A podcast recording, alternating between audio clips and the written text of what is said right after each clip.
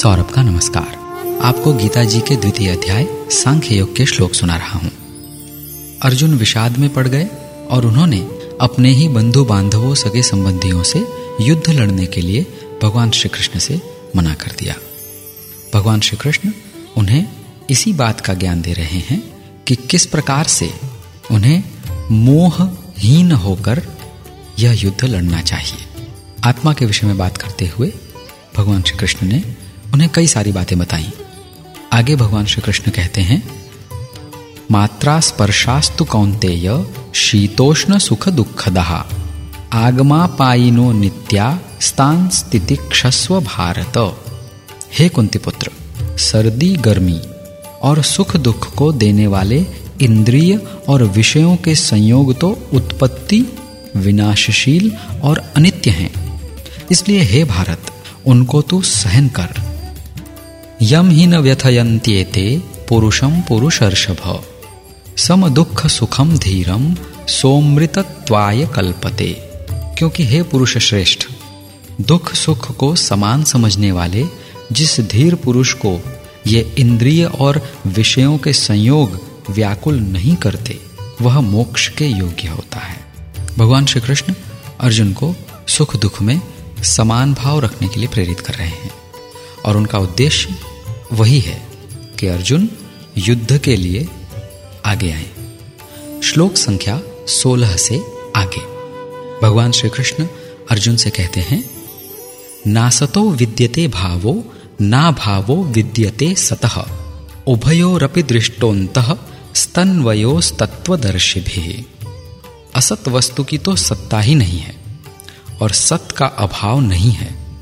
इस प्रकार इन दोनों का ही तत्व तत्वज्ञानी पुरुषों द्वारा देखा गया है। भगवान श्री कृष्ण आगे कहते हैं, अविनाशी तु तद्विद्धि येन सर्वमिदं ततम विनाशमव्ययस्यास्य न कश्चित कर्तुमर्हति। नाश रहित तो तू उसको जान जिससे यह संपूर्ण जगत दृश्य वर्ग व्याप्त है। इस अविनाशी का विनाश करने में कोई भी समर्थ नहीं है। अंतवंत इमे देहा नित्यस्योक्ता शरीरिणः अनाशिनो प्रमेयस्य तस्माद्युध्यस्व भारत। इस नाश रहित अप्रमेय नित्य स्वरूप जीवात्मा के ये सब शरीर नाशवान कहे गए हैं, इसलिए हे भरतवंशी अर्जुन, तू युद्ध कर। भगवान श्री कृष्ण अर्जुन से ये कहने का प्रयत्न कर रहे हैं, अर्जुन को यह कहते हुए युद्ध करने के लिए प्रेरित कर रहे हैं कि यहाँ इस जगत में जितनी भी जीवात्माएं हैं वे सब नाश रहित नहीं हैं, अर्थात यह हमारा शरीर नाशवान है। इसलिए अर्जुन को विषाद में नहीं पड़ना चाहिए और युद्ध करना चाहिए। भगवान श्री कृष्ण स्पष्ट शब्दों में कहते हैं, युद्ध कर। फेसबुक, ट्विटर और यूट्यूब पर सर्च कीजिए आरजे सौरभ शुक्ल और अपनी बात मुझ तक पहुंचाइए। श्लोक संख्या 19 से आगे भगवान श्री कृष्ण कहते हैं, य एनम वेत्ति हंतारम यश्चैनं मन्यते हतम उभौ तौ न विजानीतो नायम हन्ति न हन्यते। जो इस आत्मा को मारने वाला समझता है तथा जो इसको मरा मानता है, वे दोनों ही नहीं जानते, क्योंकि यह आत्मा वास्तव में न तो किसी को मारता है और न किसी के द्वारा मारा जाता है। न जायते म्रियते वा कदाचिन्नायं भूत्वा भवति वा न भूयः अजो नित्यं शाश्वतोऽयं पुराणो न हन्यते हन्यमाने शरीरे। यह आत्मा किसी काल में भी न तो जन्मता है और न मरता ही है तथा न यह उत्पन्न होकर फिर होने वाला ही है, क्योंकि यह अजन्मा, नित्य, सनातन और पुरातन है। शरीर के मारे जाने पर भी यह नहीं मारा जाता।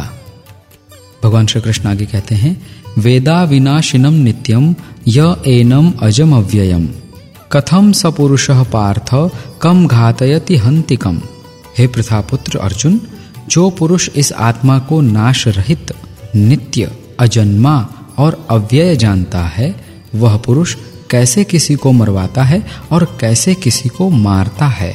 वासांसि जीर्णानि यथा विहाय नवानि गृह्णाति नरोपराणि तथा शरीराणि विहाय जीर्णान्यन्यानि संयाति नवानि देहि। जैसे मनुष्य अपने पुराने वस्त्रों को त्याग कर दूसरे नए वस्त्रों को ग्रहण करता है, वैसे ही जीवात्मा पुराने शरीरों को त्याग कर दूसरे नए शरीरों को प्राप्त होता है। भगवान श्री कृष्ण आत्मा के विषय में अर्जुन को समझाते हुए कह रहे हैं कि आत्मा न किसी के द्वारा मारा जाता है और न ही किसी को मारता है। आत्मा नित्य सनातन और पुरातन है। जिस प्रकार मनुष्य नए वस्त्रों को धारण करता है, उसी प्रकार आत्मा भी नए जीवात्मा को धारण करता है। और भगवान श्री कृष्ण अर्जुन को यह सब युद्ध करने के लिए प्रेरित करते हुए समझा रहे हैं।